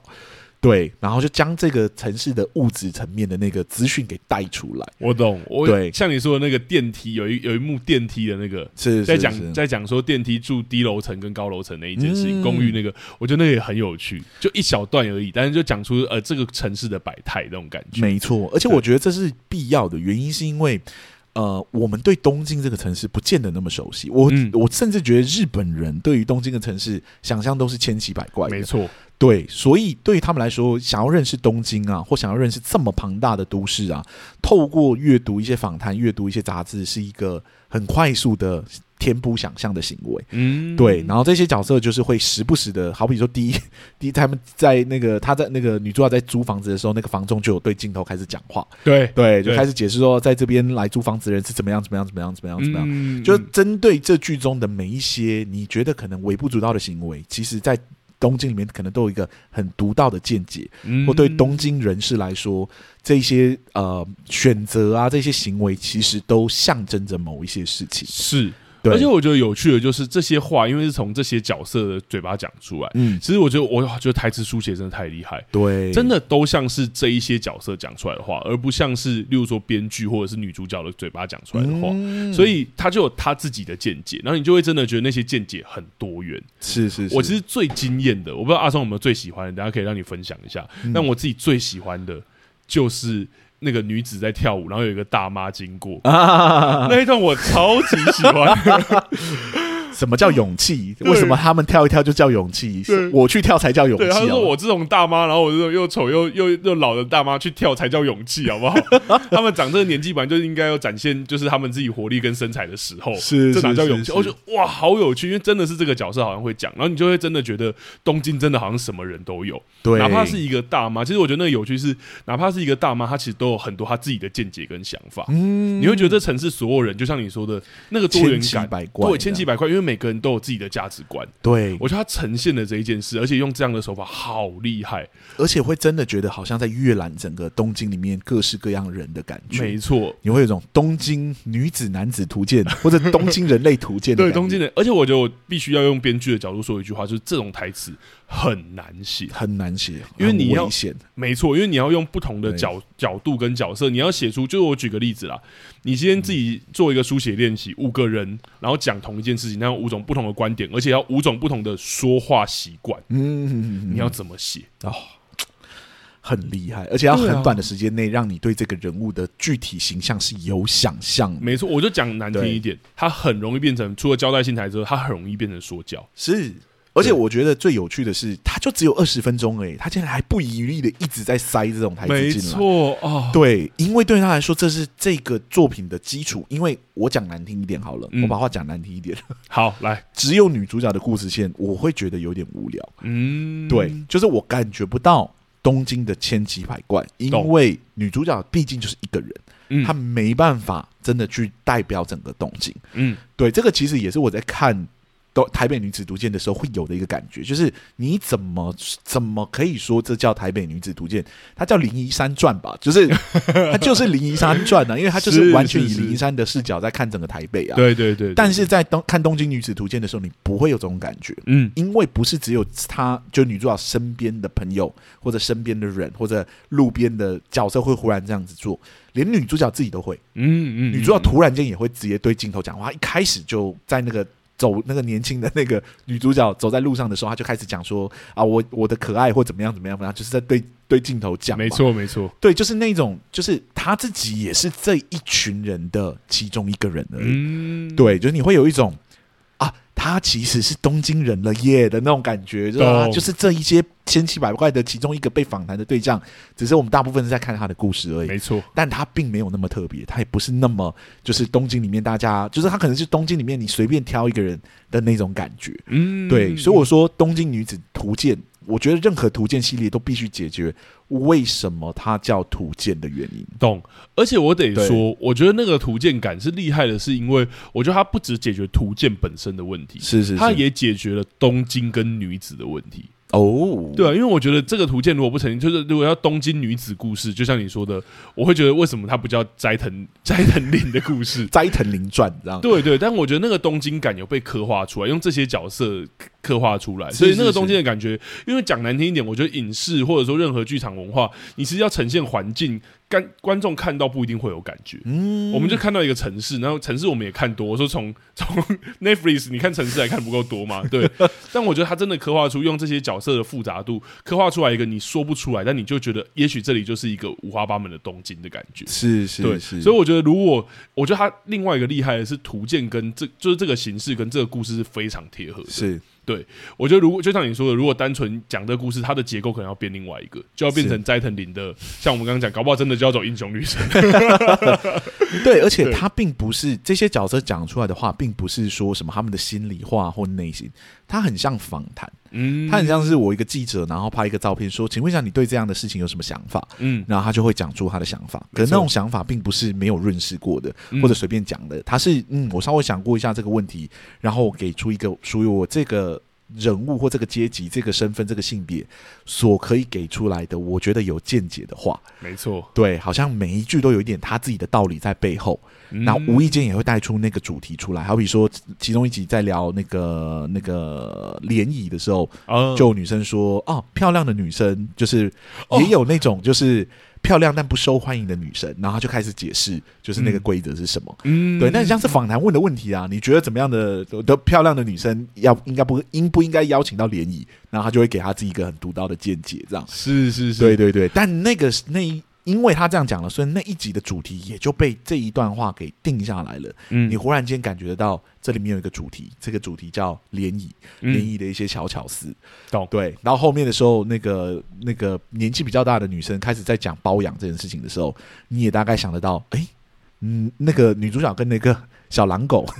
嗯小白脸的那个关系，好像有一点像包养关系。是，对，是好像主题无意间在这些对话的之中，也慢慢的被带出来了。嗯嗯嗯，。对，但我觉得就是他处在那一个好像有关联，但又好像没有关联的那一个暧昧的过的的界限，是，然后我觉得就超真的超级有趣。好就是厉害的手真法，的你，你应该说，我觉得有趣的地方是，通常我们会说，呃，解释性对话或是功能性台词，就是它只有解释跟功能对，这样的功能而已。但在光看这些对话的时候，你就已经觉得够有趣了。嗯所以你才不会觉得说很像多余的东西或者是什么。对，那些对话都好有，像你刚刚说的 那一段是真的有惊艳到我，就是那个说漂亮的但不受欢迎的女孩子。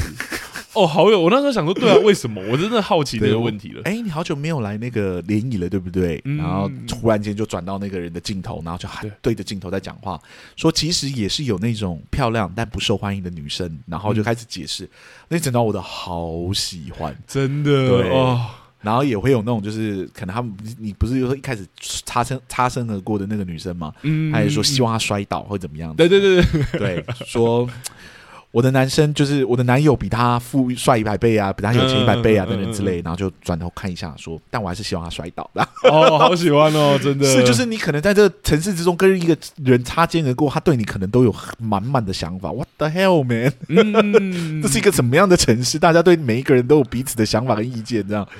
哦，是我觉得那也是这个，就是他刻画出来都市有趣的地方。如果我们真的要聊一个就是社会性的话题的话， 是可能就会聊都市这件事情。就是都市就是一个每个人好像底下都藏了很多自己的逻辑性跟想法，对，但是表面上我们其实并不会说的地方。是是，所以我觉得那个是都市感的刻画也跟我就说为什么很贴合，是我觉得这个都市感的刻画也跟这个形式完全吻合。哦，对，我真的不理解，我不知道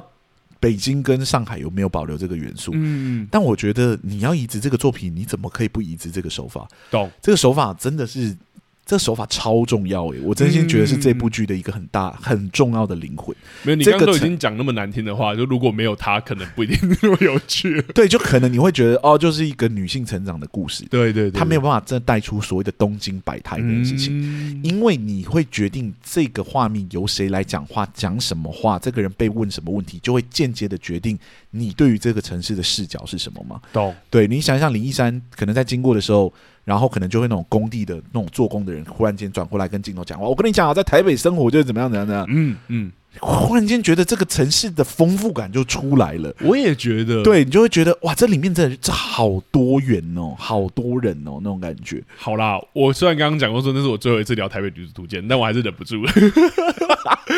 我觉得台台北女子图鉴也有一个问题，是它如果用这个方式，它确实可以解决。我觉得目前它在每一个，例如说永康区或大安区，是，它都是只用一个男主角或一个女一个男主角配一个女生来诠释这个区域。对，对但我就对一直觉得说，永康街区哪有只是一个台南上来的打拼小伙子那么简单？你自己去看永康 街区，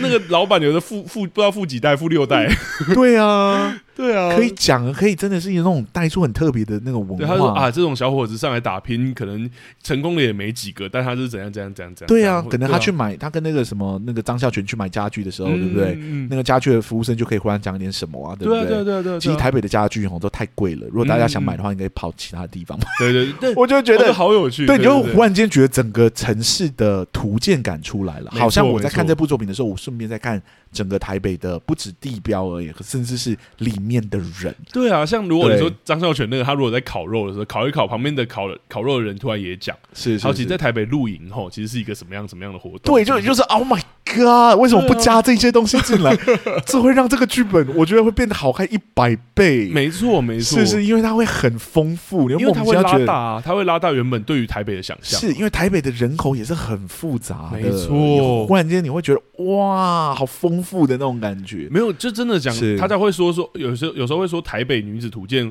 呃，大家会觉得不成功的原因是因为台北太小了。是有些人会是是讲这个，哦我说没有，你看， No, you, that's not true。对啊，任何或者的都市文化都是复杂的，它没有小这件事没情。事，而且我光讲，就是其实有些对有些人听到某一区，你自己就会有一个想象，甚至有些人就会不喜欢。像是我身边就有朋友很不喜欢万华区，然后我就觉得哇，超有趣的。对啊，因为我对就啊我就会不知道，因为我自己生活在万华区，我就会不知道万华区是怎样，我就问他，你懂我意思吗？就是我是我不是说凶他，但我是说是万华区长什么样，在你的印象中，因为对我来说，我感觉不出这件事。嗯，对啊，或是永和区，我自己就是永和区工作，我就知道说永和区其实有一个我想象的样子，对啊，人对会啊怎么？样？这样对啊，而且这种暴力的方式是最好把一些奇怪的文化直接给讲出来的，没错因为你那边诠释老半天，你可能诠释不来，你知道吗？嗯你看杨锦华演的那么努力，我还是不理解为什么有钱人要这样思考。对对对，但是搞不好那个什么那个什么姨，那个桂姨，对，他哦可能中间对对忽然就出来讲话，讲一段话，我可能就完全理解这个上流社会的逻辑到底是什么。嗯，对啊，就是这个是超好用的手法啊，为什么不移植这个手法？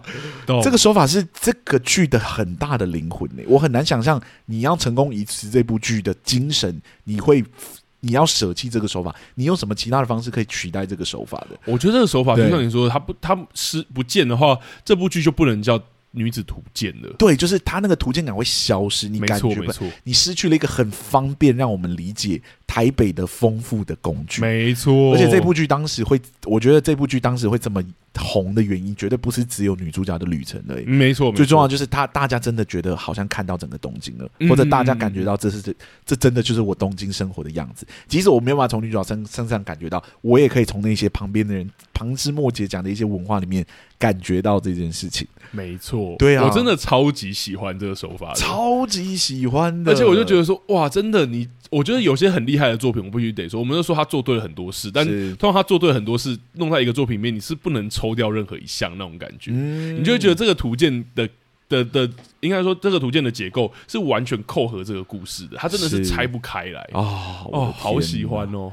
就是导演的手法，而且导演的很，我真心讲，我前面在讲东京的时候，就是讲地区这个地方的时候，我讲说导演的手法很暴力，嗯，是真的，他有嗯很多的方式的切方式，用很平平铺直弹的方式直接给讲出来，或者直接就是断在一些很奇怪的地方。嗯，嗯对，好比他跟男嗯人男朋友分手那段，就是我讲的啊。没有一哭二闹三上吊，没有任何的讨论，完没全有在那边难过或怎么样，就是男主角，你就呃不是男主角，你看到植树走到他家门口往上看，然后有点难过的就往前走，然后嗯女主角下一个画面就是勾着另外一个男生的手，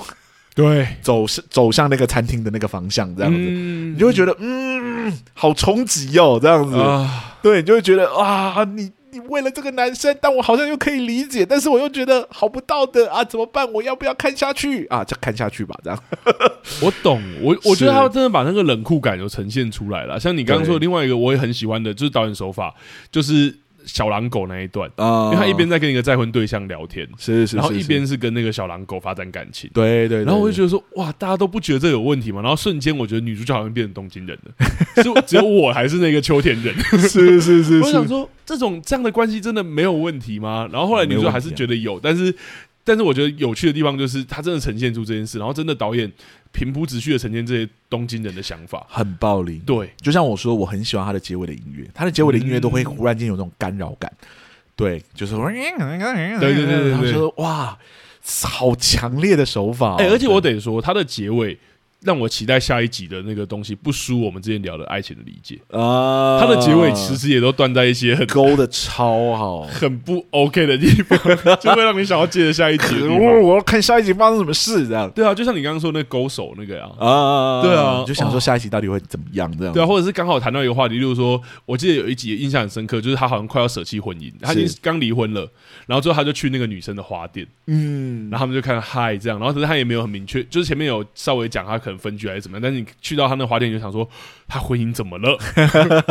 然后就没了，然后那个电音就出现，是他说是啊是是，而且像你说的，好像又干扰他的思绪了，就是嗯那一刻那个电音出现，好像也代表说他好像又要去到下一个地方了，他好像又看到下一个生活的方式，他要去追求了，是好看。我觉得导演很强，这部戏真的的导演很强。我好强哦、嗯我真的不知道说，我不知道台北为什么没有移植这手法，但我也有点好奇北京跟上海的手那个版本到底有没有移植这个手法，因为我觉得这手法很棒，就是。真的，你要写这种台词，就是你一定要去做填调，对你就会强迫自己好好的做，就是啊无论是对于那个长长那个城市里面各式各类的人的填调，或者对那个车城市里面各类各地的地标的填调，没错，你都必须强迫自己去做这样子，因为你要在很短的一个篇幅里面带出这个城市里面某一个很奇怪的文化。没错，对对对对，，哦，那个真的太棒了，我就是好喜欢那个。哎，好对挑衅人哦，好好好啊，我好喜欢这个手法， 真我的我觉得很很喜欢啦，然后是我觉得他是有一些就是真的那种台词，大家就会觉得说可能就耍耍嘴皮，真的很难相信我，对，所以我才会那么喜欢。像那个什么大妈那个，我真的是我看两 次，我想说真的假的？你用这个来讲这个，哇，我想说，居然是大妈， 这个画面就是我本来看到后面有一个大妈，我想说不会是你讲话吧？真的是你讲话？对啊，哦，然后他讲的真的好有趣，是而且真的很是像是你可以想象都市人的大妈会这样讲对，。中年大妈可能会说的话，对，因为可能其他人就啊卖公家呀还是什么什么这样对，但你对就觉得哇，真的是都市人，他可能有很多想法，有很多意见，然后有很多东西藏在底下，然后这样讲出来他自己的很尖锐的见 解。哦，好了好了好了，我觉得我们聊太久了。 对，但我真的嗯， OK OK，两个戏剧顾问，你会给他几个戏剧顾问？嗯我不会给啦，对啊，我还是给零个，对对对，嗯，我也会给零个，我觉得这部这部得说，我觉得我状态也没那么好。然后另外一件事情是我看的时候还是很享受，嗯对我并不会到看不懂。我如果看不懂，我就会老实讲我看不懂，是你懂我是意思是是， 就嗯，why 这对，样或子者我会直接点出来。但我觉得其实觉得，我甚至会觉得有自己的问题，是因为我其实觉得它结构是很严谨的。所以如果戏剧顾问真的作为结构在工作的话，这到底还需要什么戏剧顾问？我觉得不需要我。觉得很难，而且我觉得对啊连导演都很清楚自己要什么。没错，对，好厉害的导演手法哦，嗯我好少看着导演手法是会说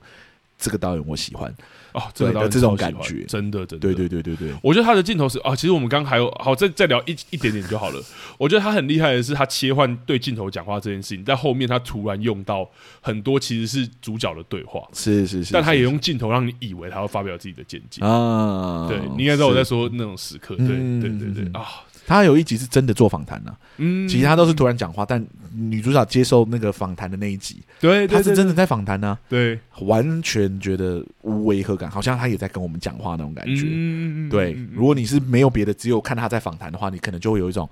哦，他是在接受别人的访谈，好像对没有对在跟我对话。对但因为这整部剧的所有的诠释都是往这方向走，他忽然在跟节目讲话的时候，我想说，呃，跟镜头讲话的时候，有一种你是在跟我讲话吗嗯的感觉，这样很厉害啦，很厉害。懂，很厉害啊，很厉害。而且我觉得那个厉害是，好像我刚刚讲那个手法是，我觉得他也会让我知道哪一些角色跟主角的距离是比较近的。是的，对，因为通常对于镜头直接讲话的角色都是陌生人，嗯，但是用那样的手法跟角色讲话的，通常都是主角的熟人，像主角的那个老板。啊啊啊啊对啊，好了，很厉害了，很厉害了。对对对，好了，我觉得我们两个戏剧顾问聊到这里差不多了没哈。错那下一周要聊的作品是，其实是我们想看很久对的，对对，就是之愈合的小偷家族。哎、我必须说，我还没有找到片源。啊，Netflix 有啊， Netflix 有吗？有，它还没有 Netflix 下架吗？哎、下架了吗？下架的话，那我也还没找到别人、我怎么记得它下架？我记得它下架、 哦，真的哦，对对对对对对，那就要再所找一下哦以。我现在还没找到片源，好，对我努力找找看，好不好？好，我们会努力找找看的。是而且我是其实是觉得蛮蛮挣扎的，因为我知道《四肢愈合》最近就有推要推另外一部，对，就跟安藤英合作的另外一部，但我对觉得无论怎么样，都先看《小偷家族》吧。是啊，我蛮是啊想是啊看的，因为大家上次看完那个那个婴儿转运站，对，大家都神推这一部。他说嘖这一部你就满意了吗？你还没看过《小偷家族》的时候，对到底是多厉害？对，而且其实他得过奖的很多嘛，我们之前提过《是幻之光》，或者是之前呃《比海海参》也有得一些日本的影展或是入围等等的。是是啊但这一部是真的，大家公认就是一定必看。好，我要我我会看，就我们下一周就要看了。没错，没错，对，那在我们下一周就是聊这部之前呢，我们礼拜三一样是周双更哦没。错。这一次礼拜三要做的事情是我们的游戏篇，没，错，而且那这一次的来宾真的千呼万唤始出 来，很大的很大的来宾， 没错没错，他的来宾是韩剧跟西洋剧我都要的主持人 Yeah，真而且不确定是不是两位都会来，嗯哦，目前只敲到了一位，没就错没是错是马妹这样子，没错那他有答应我，如果凯特没办法来的话呢，他会带一个他的朋友来跟我们一起 玩。所以无论怎么样，我一定一定都有两个就是来宾啦，没问题，对对没对问题，当然不用紧张，这是样是，所以礼拜三的话，大家期待一下，就是我们终于要做，就是跟他们的 feed 了。这样，我知道对对上一对季就有人期待这件事情的发生，但拖还是拖到这一季。我跟你讲，就是因为他们指定要玩就是《东京女子图鉴》的游戏片，哦，所以我们第一集才做《东京女子图鉴》，了解，想说这样比较接比较顺过去。当然这样子当然当然，好但是也很期待啊，大家敲碗很久了，我是知道是是是，对对对是，好的。那我们两个戏剧顾问今天录到这里就差不多啦。如果喜欢我们的节目的话，欢迎到各大 podcast 平台给我们五星的好评，让更多人可以听见看见我们。是的，如果想要跟我们做后续的交流的话，我们的脸书、IG 都可以私讯我们哦。没错，而且要问拉丁问题也是可以的啊。是是是是，就啊是、对就说 Q 拉丁，我这边就会叫拉丁来回你这样。 对，然后如果想要赞助我们，那我们的赞助功能也已经打开了，没错谢谢大家。那两个戏剧顾问今天录到这了，谢谢大家，谢谢大家，拜拜，拜。拜。